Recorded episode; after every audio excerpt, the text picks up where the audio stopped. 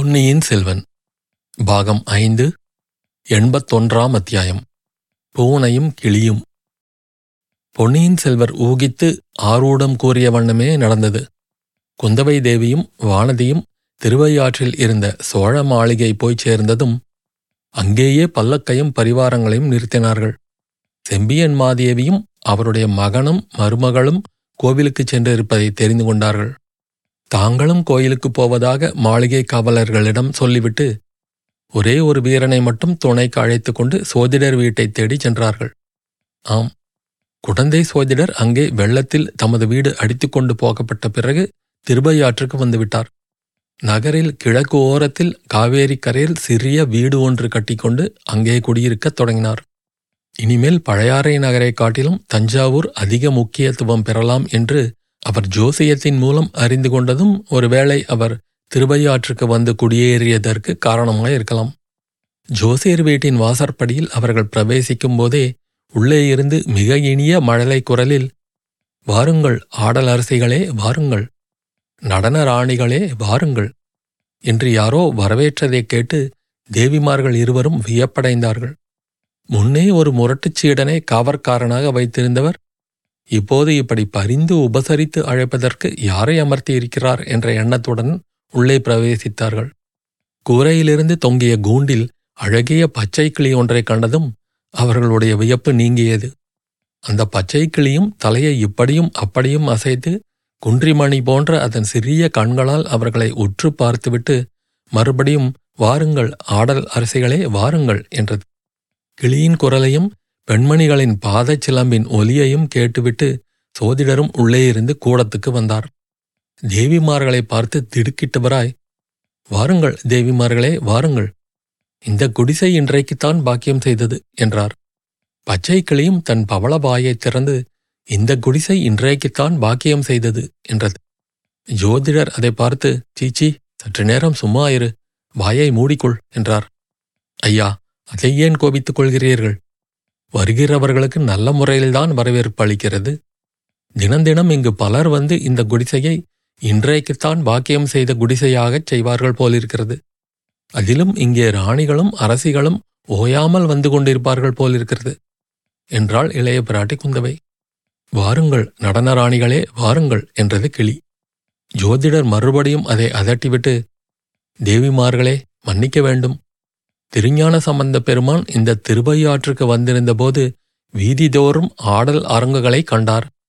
அவற்றில் மங்கைமார்கள் நடனம் பயிலும்போது பாதச்சதங்கைகள் கலீர் கலீர் என்று ஒலிப்பதையும் கேட்டார்.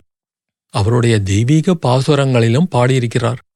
அந்த நாள் போலவே இன்றைக்கும் இந்த திருவையாற்றில் நடனக்கலை பயிலும் நங்கைமார்கள் எத்தனையோ பேர் இருக்கிறார்கள். அவர்கள் அடிக்கடி சோதிடம் கேட்க இந்த குடிசையை தேடி வருகிறார்கள். அவர்களுக்கு உகப்பாக இருக்கட்டும் என்று இந்த கிளிக்கு இவ்வாறு சொல்ல பழக்கி வைத்தேன். தயவு செய்து மன்னிக்க வேண்டும் என்றார். இன்றைக்கு அந்த ஆடல் அரசிகள் நடன ராணிகள் யாரையும் இங்கே காணவில்லையே என்றாள் குந்தவை. தேவி இன்றைக்கு திருவாதிரை திருநாள். ஆகையால் ஆடல் அரசிகளும் நடன ராணிகளும் ஐயாற்று இறைவன் சந்நிதியில் சேவை செய்ய போயிருப்பார்கள். ஆனால் உண்மை அரசிகளாகிய நீங்களே வந்துவிட்டீர்கள் இந்த குடிசை பாக்கியம் செய்தது நான் பாக்கியம் செய்தவன் என்று பரவசமாக கூறினார் ஜோதிடர். பிறகு தயவு செய்து அமருங்கள். இந்த ஏழையிடம் என்ன கேட்க வந்தீர்களோ அதை கேளுங்கள். தெரிந்த வரையில் சொல்லுகிறேன் என்றார். இளவரசிகள் இருவரும் உட்கார்ந்தார்கள். குந்தவை ஒருமுறை பெருமூச்சு விட்டு ஜோதிடரே என்னத்தை கேட்பது? இந்த ஜோதிட சாஸ்திரத்தில் ஏதேனும் உண்மை இருக்கிறதா? என்ற கேள்வியைத்தான் முதலில் கேட்கத் தோன்றுகிறது என்றாள். தேவி தாங்கள் இப்படி கேட்டால் நான் என்ன சொல்லட்டும்? நம்பிக்கை உள்ளவர்களுக்கு ஜோதிட சாஸ்திரம் உண்மை. நம்பிக்கை இல்லாதவர்களுக்கு அது பொய்தான் என்று சொன்னார் ஜோதிடர். நான் ஜோதிட சாஸ்திரத்தில் பூரண நம்பிக்கை வைத்துத்தான் இருந்தேன். ஆனால் அந்த சாஸ்திரம்தான் என்னை கைவிட்டு விட்டதே. எந்த விதத்தில் தங்களை கைவிட்டு விட்டது அம்மணி?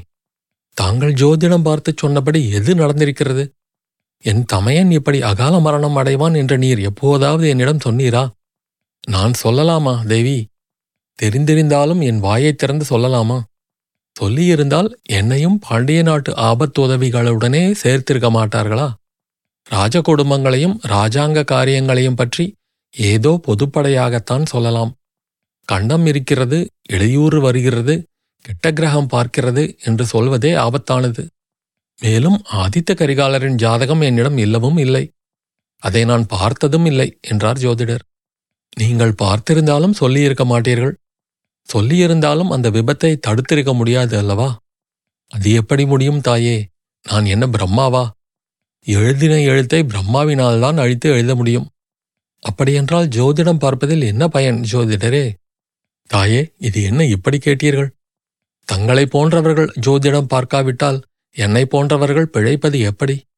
இந்த ஏழையின் குடிசையில் ராஜகுமாரிகளின் பாதங்கள் படுவதுதான் எப்படி? என்றார் ஜோதிடர். இதை கேட்டு குந்தவை கலகலவென்று சிரித்துவிட்டாள் வானதியின் முகத்திலும் புன்னகை அரும்பியது.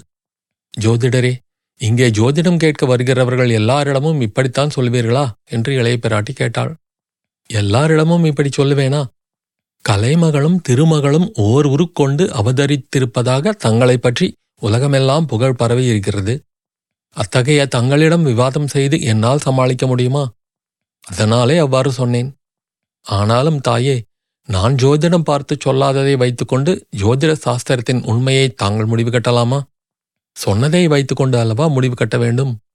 பொன்னியின் செல்வரின் அதிர்ஷ்ட ஜாதகத்தை பற்றி சொன்னேன். இடையில் என்னென்னமோ நேர்ந்தது கடைசியில் இந்த பூமண்டலத்தின் சக்கரவர்த்தி ஆகும் கட்டம் நெருங்கிவிட்டதல்லவா? பட்டாபிஷேகத்துக்கு கூட நாள் வைத்தாகிவிட்டதாமே என்றார் ஜோதிடர். ஐயா பொன்னியின் செல்வரின் பட்டாபிஷேகத்துக்கு நாள் பார்ப்பதற்கு தங்களிடம் யாரும் வரவில்லையா? இல்லை தேவி. அதற்கு அரண்மனை புரோகிதர்கள் இருக்கிறார்களே. முதன் மந்திரி அனிருத்தரே ஜோதிட சாஸ்திரத்தில் வல்லவராயிற்றே. ஆம் தை மாதம் ஏழாம் தேதி நாள் குறிப்பிட்டிருக்கிறார்கள். அது நல்ல நாள்தானா ஜோதிடரே? ரொம்ப நல்ல நாளம்மா. மிக நன்றாக ஆலோசித்து பார்த்துத்தான் குறிப்பிட்டிருக்கிறார்கள். பட்டாபிஷேகத்துக்கு உகந்த நல்ல நாளாக இருக்கலாம். ஆனால் பட்டாபிஷேகம் அன்று நிச்சயம் நடக்குமா என்று பார்த்து சொல்லுங்கள். இது என்ன கேள்வி தேவி? ஏன் நடக்காமற் போக வேண்டும்? ஸ்ரீராமருடைய பட்டாபிஷேகத்துக்கு நல்ல நாளாகத்தான் பார்த்து குறிப்பிட்டார்கள். ஆனால் அன்று அவருக்கு பட்டாபிஷேகம் நடக்காமல் போய்விடவில்லையா? தேவி வெறும் பட்டாபிஷேகம் செய்து கொள்வதைக் காட்டிலும் கோடி மடங்கு பெருமை அன்று ஸ்ரீராமருக்கு ஏற்பட்டது. அதனாலேயே ராமாயணம் பிறந்தது. அது போகட்டும். அம்மாதிரி சந்தேகம் தங்களுக்கு ஏன் இப்போது ஏற்பட வேண்டும்? தாங்களே பட்டாபிஷேகம் அன்று நடைபெறக்கூடாது என்று விரும்புவதாக காண்கிறதே. தங்கள் ஊகம் உண்மைதான். பொன்னியின் செல்வர் சிங்காதனம் ஏறுவதில் தங்களை காட்டிலும் ஆனந்தமடையக்கூடியவர் வேறு யாருமில்லை என்று அல்லவா உலகம் கருதுகிறது. நியாயமாக நான் அத்தகைய ஆனந்தம் அடைய வேண்டியவள்தான். ஆனால் இந்த கொடும்பாளூர் பெண்ணின் மூட பிடிவாதம் எனக்கு அதில் சந்தோஷம் இல்லாமல் செய்துவிட்டது. குழந்தையில் தங்கள் வீட்டில் இவள் செய்த சபதம் நினைவிருக்கிறதா? சபதமா? அன்று பல விபரீத சம்பவங்கள் நிகழ்ந்தன. ஒன்றும் சரியாக நினைவில் இல்லை என்றார் ஜோதிடர். இவளிடம் அசூயை கொண்ட ஓடக்கார பெண் பூங்குழலி ஏதோ சொன்னாள் என்பதற்காக இவள் ஒரு சபதம் செய்தாள். தன் உயிர் உள்ள வரையில் சிங்காதனம் ஏறுவதில்லை என்று கூறினாள். உயிர் போன பிறகு சிங்காதனம் ஏற முடியுமா ஜோதிடரே? முடியாதுதான். அத்தகைய விபரீதமான சபதத்தை கேட்டுவிட்டுத்தான் காவேரி தாய் கோபம் கொண்டு பொங்கி வந்து இவளை வெள்ளத்தோடு அடித்து கொண்டு போக பார்த்தாள். ஆமாம் எனக்கு கூட நினைவு வருகிறது. அந்த சபதம் ஏதோ விளையாட்டு என்றல்லவா நினைத்தேன். அதுதான் இப்போது வினையாக முடிந்திருக்கிறது. இவள் சிங்காதனம் ஏறமாட்டாளாம் என் சகோதரனுடன் சிங்காதனம் ஏறி பட்டமகிழ்ச்சியாக விளங்குவதற்கு வேறு யாரையாவது அவன் கல்யாணம் செய்து கொள்ள வேண்டுமாம். இவள் அவனுடைய அரண்மனையில் தாதிகளோடு தாதியாக இருந்து தொண்டு செய்து வருவாளாம். இதையெல்லாம் கேட்பதற்கே எனக்கு சகிக்கவில்லை. ஜோதிடரே தாங்கள் இந்த பெண்ணை பற்றி கூறியதையெல்லாம் நினைவிருக்கிறதா? ஜோதிடர் முகமலர்ச்சியுடன் நன்றாக நினைவிருக்கிறது தேவி. நான் சேர்த்து வைத்திருந்த ஜோதிட நூல்களுடன் பற்பல தேசங்களின் ராஜகுமாரர்கள் ராஜகுமாரிகளின் ஜாதகங்களையும் காவேரி தாய் கொண்டு போய்விட்டாள். ஆனால் இந்த பெண்ணரசியின் ஜாதகம் மட்டும் என் மனச்சுவடியில் பதிந்திருக்கிறது. இவருடைய கையில் உள்ள ரேகைகள் என் கண் முன்னாலேயே நிற்கின்றன. அம்மணி நான் கூறிய ஜோதிடத்தில் வேறு எது பலித்தாலும் பலிக்காவிட்டாலும் இவரை பற்றி நான் கூறியது பலிக்காமல் போகாது. இந்த பெண்ணை பற்றி என்ன சொன்னீர்கள் என்பது தங்களுக்கு இப்போது நினைவிருக்கிறதா?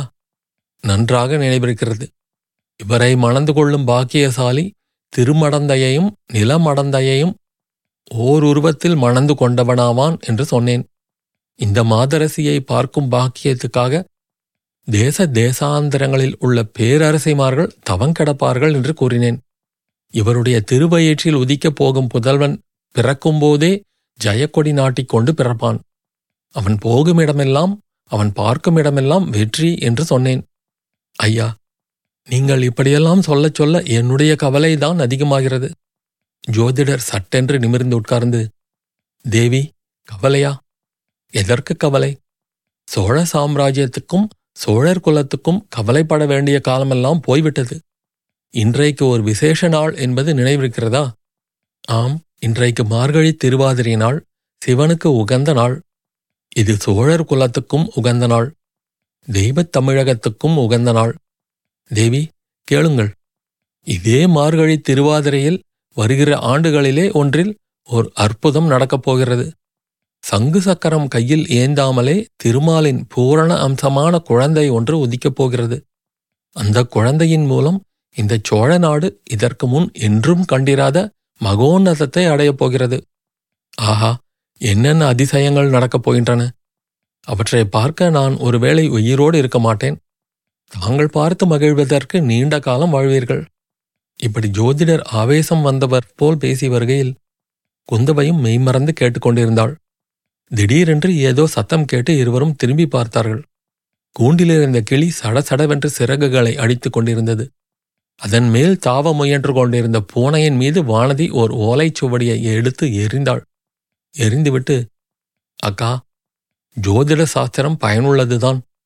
ஜோதிடர் சுவடியைக் கொண்டுதான் இந்த அழகான இனிய வார்த்தை பேசும் கிளியை காப்பாற்ற முடிந்தது. இல்லாவிட்டால் அதன் சிறகுகளை பூனை இத்தனை நேரம் பீய்த்து போட்டிருக்கும் என்றாள். அத்தியாயம் முடிவு.